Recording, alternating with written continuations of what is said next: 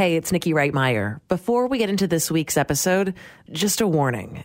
You may find it difficult to listen to. We're talking about sensitive subject matter, including violence against children. This is part one of a two part series on restorative justice. I needed to see the man that changed my life that day. My gut told me I need to go and put it back on him, take it off me and put it back on him. That's Nikki. She was sexually assaulted when she was eight years old. Nearly 30 years later, she met face to face with the man who raped her. I'm Nikki Reitmeyer, and this is why.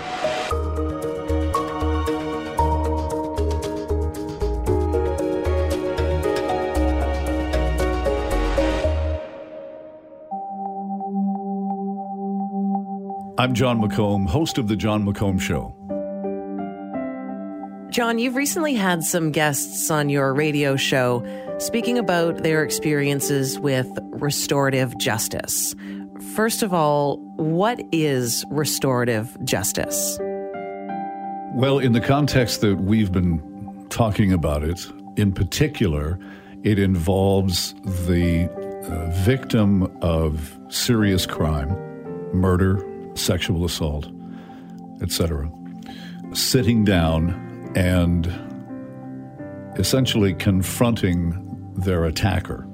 On the one hand, you would think that that would be the last thing that someone would want to do. Yeah. But on the other hand, uh, in, in talking to people who have done it, it is amazingly cathartic for them. It is a, a, a huge leap I talked to uh, a woman named Nikki. She was uh, raped when she was eight years old.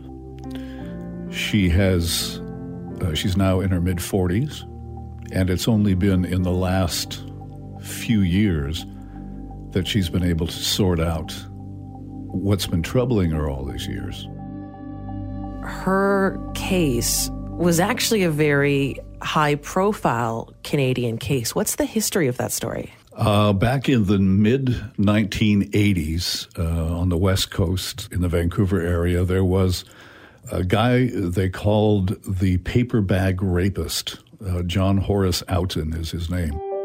John Horace Oughton, the paper bag rapist, once terrorized women in the lower mainland. Before his trial, he admitted to committing between 140 and 150 sexual assaults over eight years dating back to 1977. So many children and grown women, even women that had their children with them. His victims, young girls and women, whom he assaulted while wearing theater makeup or a paper bag. It was terrible what this man had done.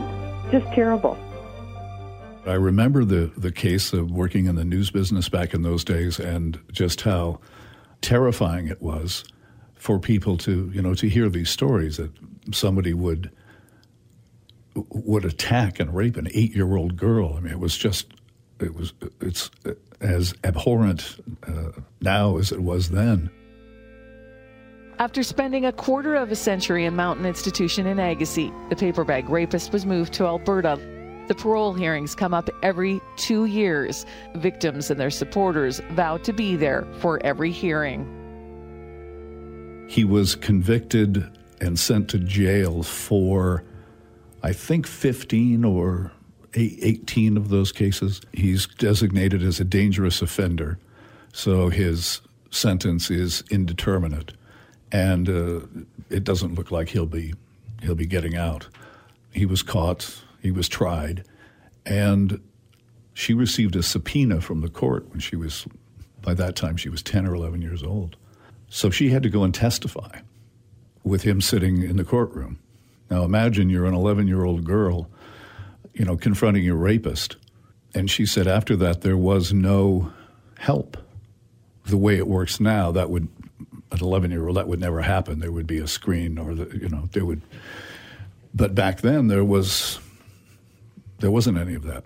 So essentially, when she got off the witness stand, that was it. She was she was on her own basically. I mean, she had her family to you know, and they you know, they tried to get on with life, you know, and tried to manage and do all of that. But a couple of years later, the you know she she started having eating disorders and was bulimic and went through. Well, she's 45 now, so you know, uh, 35 plus years of of mental illness, of of pure hell, because of what happened to her when she was a little kid. John, how did you come to hear from from Nikki? You know, all these years later, after her case, she's now pursued restorative justice. Mm-hmm. But how did you come to be in touch with her? Well, as as these things happen, we uh, we had done a story earlier uh, on another case that involved uh, restorative justice, and um, uh, Nikki had heard it and uh, wrote to us and said, uh, "We would, I'd, I'd, like to tell you my story, but I'm extremely nervous. I'm anxious. She, she suffers from depression and anxiety. Yeah, and I'm not. I'm just not sure." How this will go, but I, I, would really like to come in and, and give it a try. So I said, yes, by all means, come in and we'll, you know, whatever you whatever you need. If you get halfway through the interview and, and it's it's not working, you don't feel good about it, by all means, let us know and, and we'll leave it at that.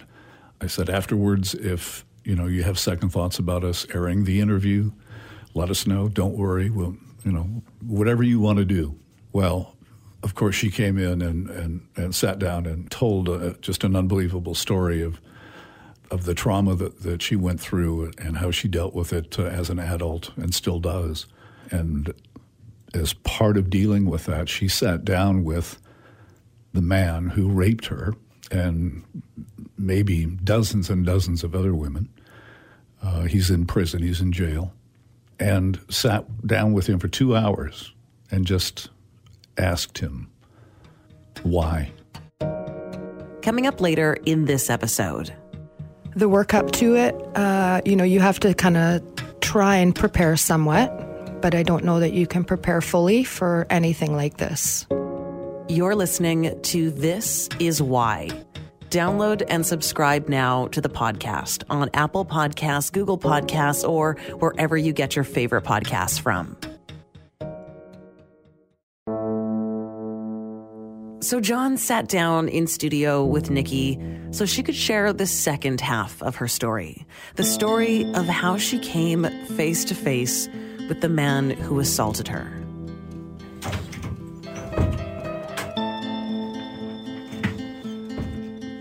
Thanks for coming in.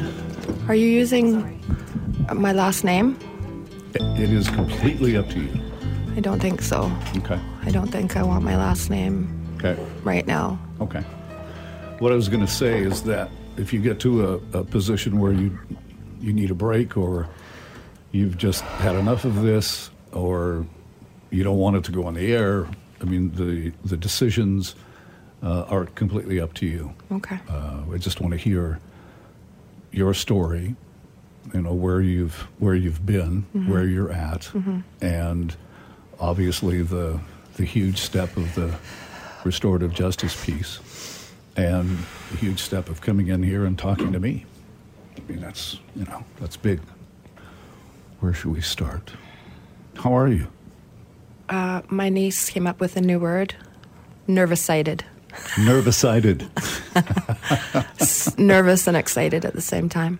Well, you uh, sent us an email a couple of weeks ago, and uh, you told us uh, your story, and you said that you wanted to come on the air and share that story, which is a which is a huge thing. It's a huge step, and it's I think it's immensely brave of you to uh, to come in and do this. So so thank you for that, first of all.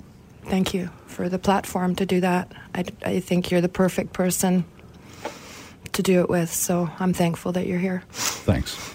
We don't need to go into the to the details from when you were eight, but I'm really interested in knowing what kind of, of help or support or counseling or whatever you received after that.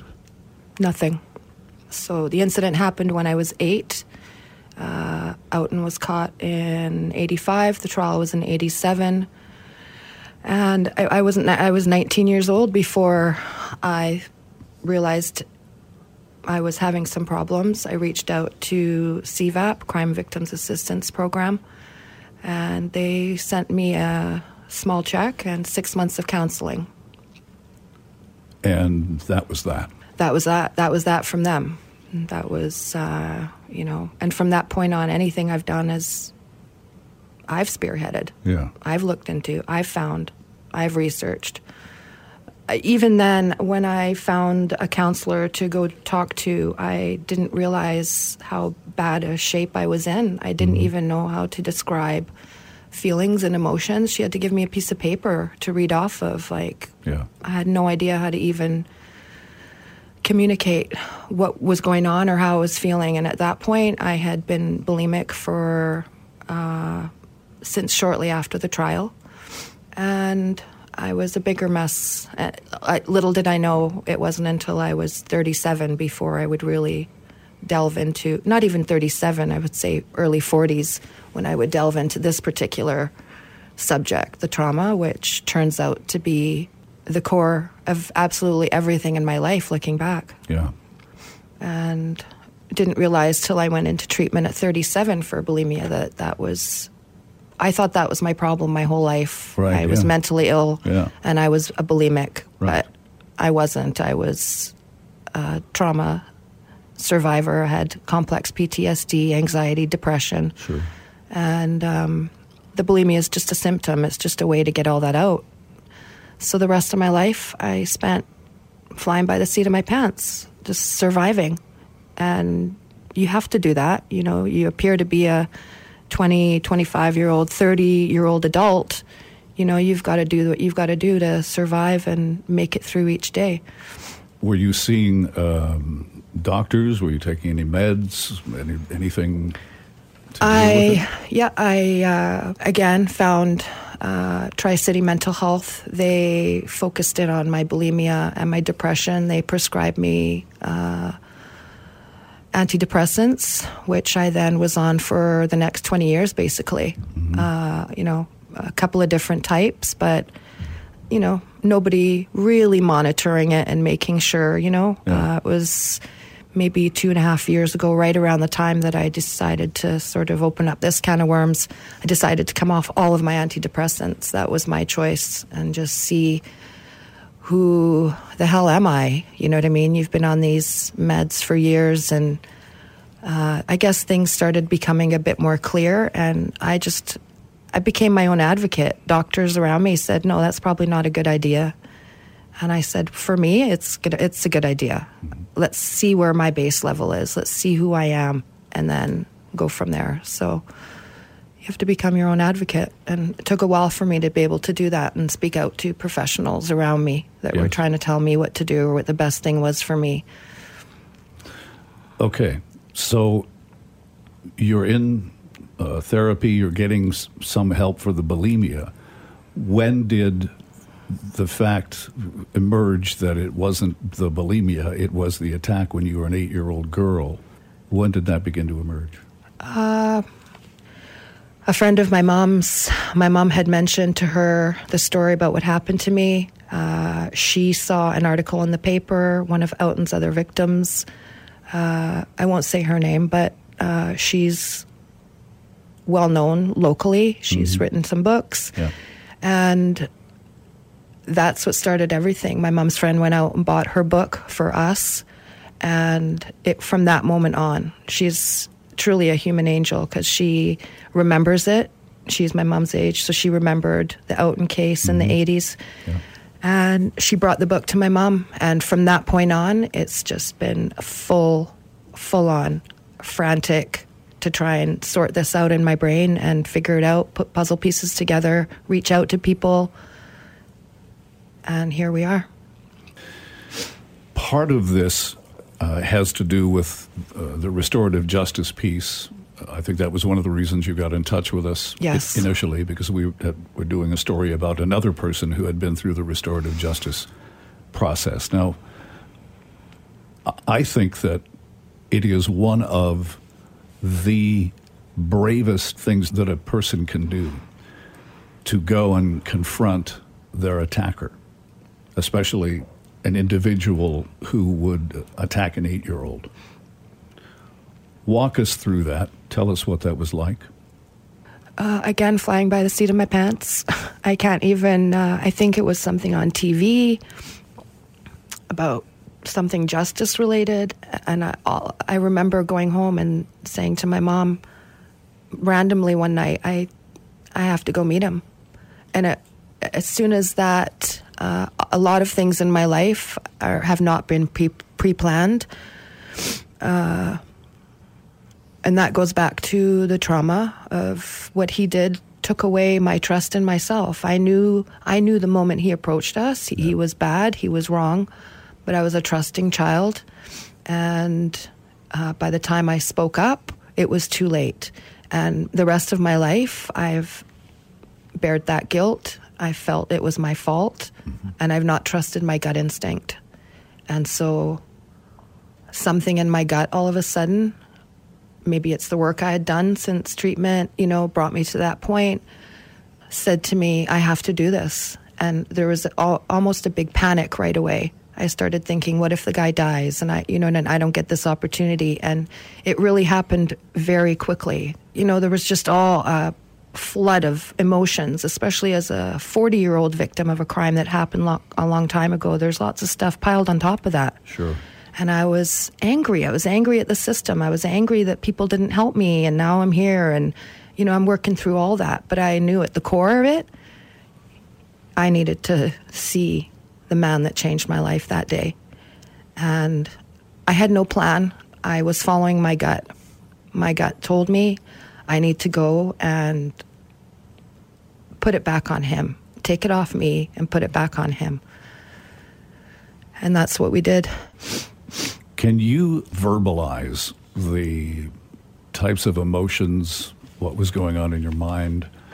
What was that experience like when you finally came face to face with this man that had done so much damage all throughout your life? The work up to it, uh, you know, you have to kind of try and prepare somewhat, but I don't know that you can prepare fully for anything like this.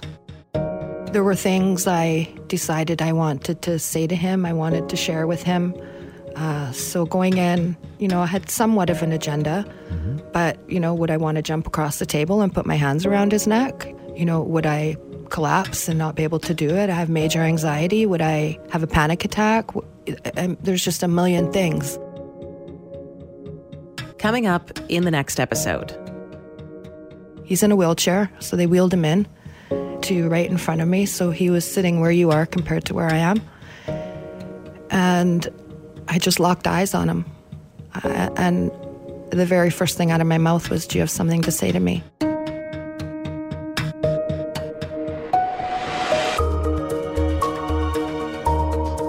This Is Why is produced by John O'Dowd and me, Nikki Reitmeyer.